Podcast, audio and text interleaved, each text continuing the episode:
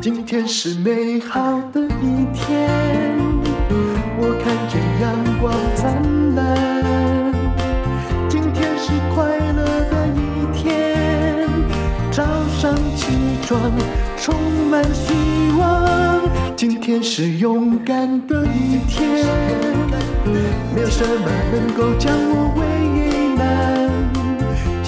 是轻松的一天，因为今天又可以，今天又可以好好吃个饭。欢迎收听人生实用商学院。今天我要来讲的是，嗯，金庸小说里面的杨康。和郭靖，各位记不记得杨康啊？杨康应该是杨过的爸爸吧？那么为什么会在人生实用商学院里面讲金庸小说？因为我看到了一篇文章，他讲的是哦，杨康跟郭靖的结果为什么不一样？通常我们很容易有有一个结论，在开公司的时候，就是有同样的资源。给我资源，我就会产出那样的结果。可是事实上这是不一定的。就算是两家公司，你给的资源是一样的，可是两家公司由于他们的决策不一样，他们对待资源方式不一样，后来可能会有很大很大的差别。这让我想起来，有人说某一些导演，我也不好意思说谁啊，你给他。不要太多钱的时候，他拍的都是好电影。但是如果给他很多钱哦，就是用到多到用不完的钱，或者是国家的拼命的支持，他拍出来的电影就会很差，因为资源太多了。事实上，我也常常看到在商业行为里面，给你很多资源，你却做坏的例子。以前拍广告片也是这样，就是给你很大的资源啊，于是你就煞费周章，就说这次这支广告片我们可能有一千万可以拍，结果呢，哎，花了八百万在布景上面，然后请了一个呃价码很高但也许不是很适合的导演，然后结果就拍出了一支其实没有任何收益的烂片。那还好呢，目前比较不会有这种状况，是目前。拍广告基本上花的钱很省，而且在互联网的时代，我们通常一支广告片如果没有效果，厂商就会换掉了，而广告片的花费也不会那么的高。好，我就废话少说，来讲杨康跟郭靖吧。如果你看过金庸小说，也许你可以从武侠小说里面去思考，你的投入跟产出到底会有什么不一样的。先聊一个问题：杨康和郭靖相比，其实呢，杨康本来是完全赢在起跑线上的。可是到后来，为什么两个人的结局差得那么大呢？先来回答一下哦。众所周知的问原因就不谈了，比如说郭靖很努力很拼，有黄蓉帮助，就是有一个贤内助比他聪明了。来说一些比较少被谈到的原因好了。其实杨康跟郭靖两个人出身本来是一样的，都是普通的杭州远郊农民的后代。可是因为一个偶发的事件，也就是丘处机路过了牛家村，两个孩子拉开了差距，有了不一样的人生起点。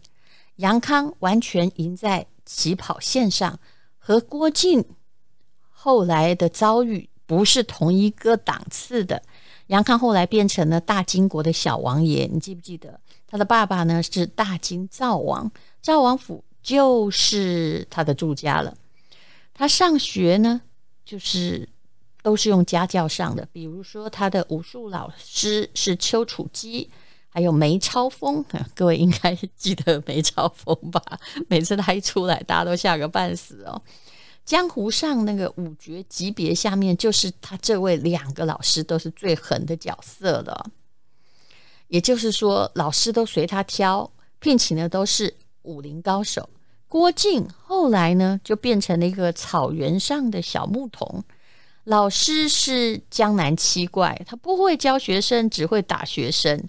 两个孩子后来一见面，郭靖的武功比杨康差一大截。成长条件天差地远的两个人，后来为什么形势完全逆转的呢？虽然我们在讲的是武侠小说，可是里面一定有一些道理的。金庸小说里面最可爱的就是总是有一些人性的道理在，所以你每个年龄看就不太一样。你应该记得杨康吧？最后他就庸庸碌碌不成器，还把自己玩死了，而郭靖却成为一代大侠。先说一说，其实杨康比郭靖来得聪明。他从小就知道怎么样取悦大人，但是郭靖不会。杨康很会哄大人高兴，比如说呢，他知道他妈妈呢很有同情心，喜欢救助小动物，就拿一只兔子折断他的腿来骗妈妈，这是我帮来救的。你看看，真残忍，对不对？嗯，可是。就是为了要博得妈妈的赞美哦，那这叫做很容易去看清楚一个人的弱点。其实这当然是很聪明，也是很狡猾的。他妈开心得不得了，觉得他是个好孩子，会救兔子，并不知道那个兔子的腿是他折断的。这样的事情就是表面上很正义，但私底下很阴险的事。杨康不知道做了多少。可是郭靖啊，他其实只要人家说他是好孩子，他都要付出非常多、非常多的努力。比如说，你应该记得，他小小年纪的时候就救了一位叫落难英雄哲别，给哲别食物跟水，哲别给他一只巨大的黄金镯子，郭靖不要。嗯，其实这当然是了不起的行为，不过这样才得到了一句。哲别告诉他说：“哎呀，好孩子。”郭靖在他童年里面，大概从来没有被江南七怪赞美为好孩子。他为了练功哦，要吃苦挨打，才被夸一两句，而且人真人家也都没有认真的在教他。其实江南七怪啊，特别喜欢听好话，也都很爱面子。如果郭靖像杨康一样，嘴巴甜一点。每天来说七位师父义薄云天，什么？哎呀，我辈以行侠仗义为本之类，师父一定会心花怒放。他一定呢日子好过得多。可是他就是一个笨孩子，不懂得取悦这些大人，只会咬牙练功。而他的资质呢？哎呀，这刚开始除了比较壮之外，也是普通。我们身边有一些这样的孩子，他们很早。就跟杨康一样，学会取悦和迎合，很容易优秀，会演好孩子。可是后来就不再脚踏实地的用功了。如果孩子觉得大人很好哄，他就会习惯的走捷径，就变成一个嗯嘴巴很厉害的人，而且还会很会演戏哦。他自以为了解成人世界的成功的诀窍。也很会甜言蜜语，但是也许他心里不是这么想。所以杨康从来没有好好练功，全真教的武功不好好练，梅超风的武功也没好好练。一方面是因为他后来家境好，不需要吃苦；另外一方面是他已经习惯了用捷径，他只要哄大人就好了。可是有一天突然发现自己也变成了大人。那当他变成一个大人，如果没有真才实学的话，世界就露出了残酷的真相。他不需要你的表演，也没有人那么的好哄。那郭靖呢？因为吃了很多苦，已经练就了一身的本事，所以呢，他可以用他的本事去面对这个多变的世界。而且杨康式的机灵还会带来很严重的问题，因为。他觉得什么都用哄的就好了，做的事情也不实在，所以会给所有人留下一个滑头的印象。他的口才很好，很会说场面话，然后说的每个前辈都心花怒放哦。比如说，嗯，你应该记得杨铁心吧？如果不记得的话，就 Google 一下。这种江湖汉子，他也能哄。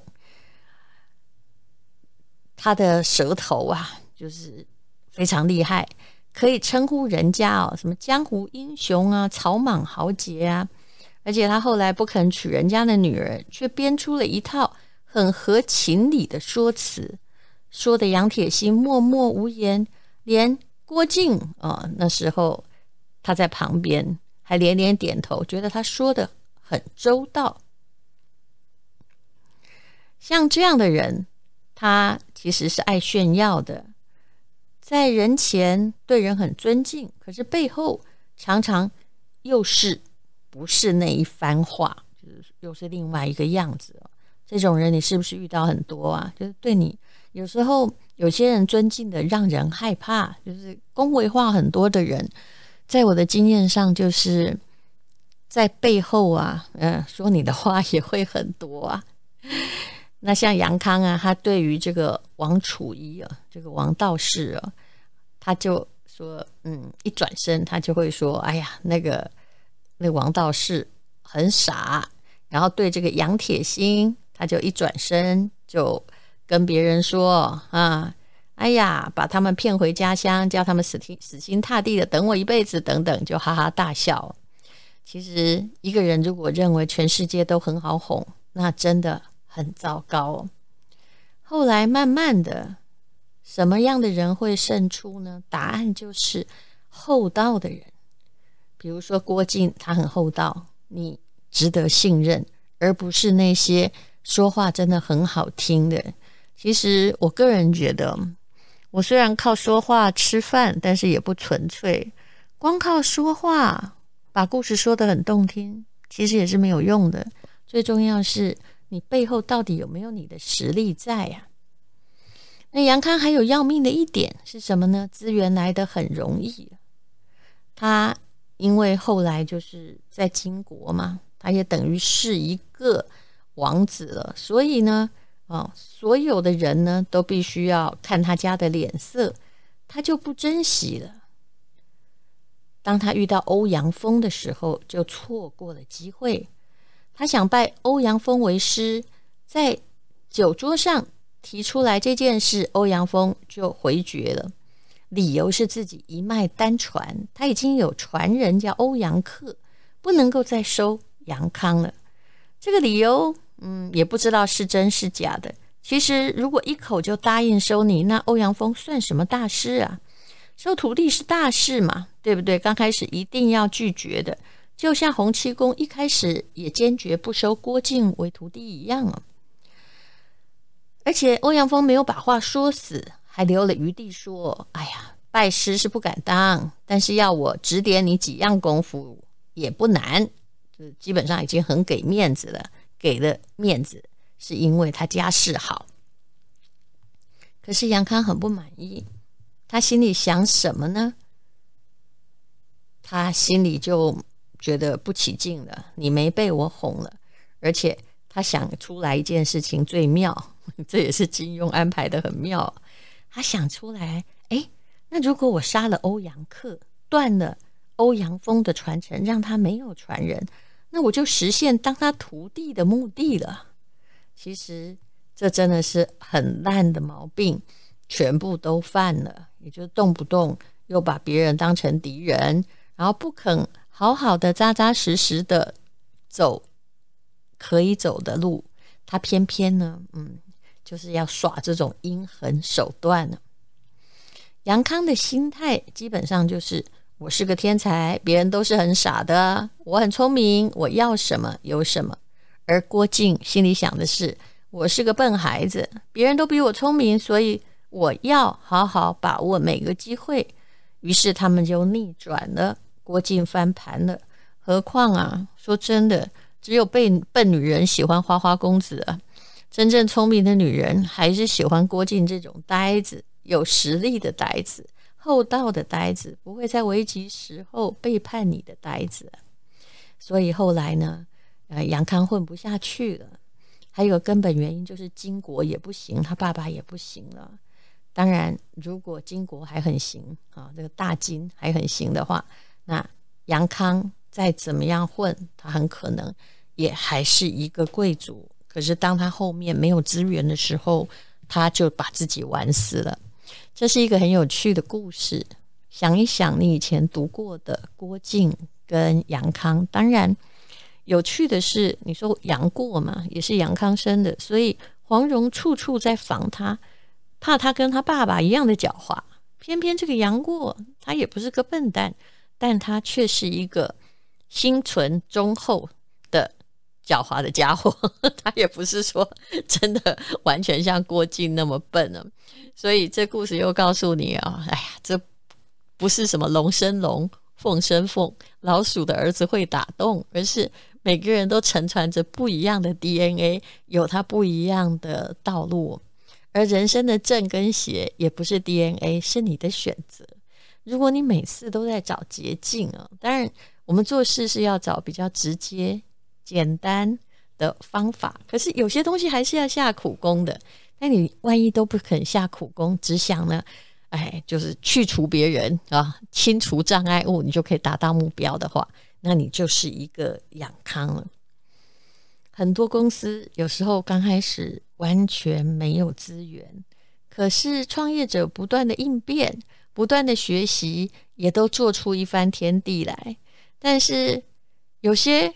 人呢，他就像杨康一样，一刚开始就募得很多资源。也许他是个富二代，钱很多，事情也未必做得好。所以，这要看看你到底是怎么样在用你的资源。一般来说，资源好的确啊，你这个立足点哦垫得比较高一点。可是资源不多的人，他特别需要。一些功夫，也就是去应付磨难，然后怎么样让自己活下去。所以很多的人可以白手起家，也就是这样的故事。每个白手起家的人，大概都像郭靖一样，赤手空拳，要度过多少困难？谢谢你收听人生实用商学院，我们这一集很软性，对不对？今天是美好的一天。我看见阳光灿烂，今天是快乐的一天。早上起床充满希望，今天是勇敢的一天。没有什么能够将我为难，今天是轻松的一天，因为今天又可以，今天又可以。好好吃个饭，做爱做的事，唱我爱唱的歌，吃我想吃的饭，尽量过得简单。做爱做的事，唱我爱唱的歌，吃我想吃的饭，尽量过得简单，尽量过得简单。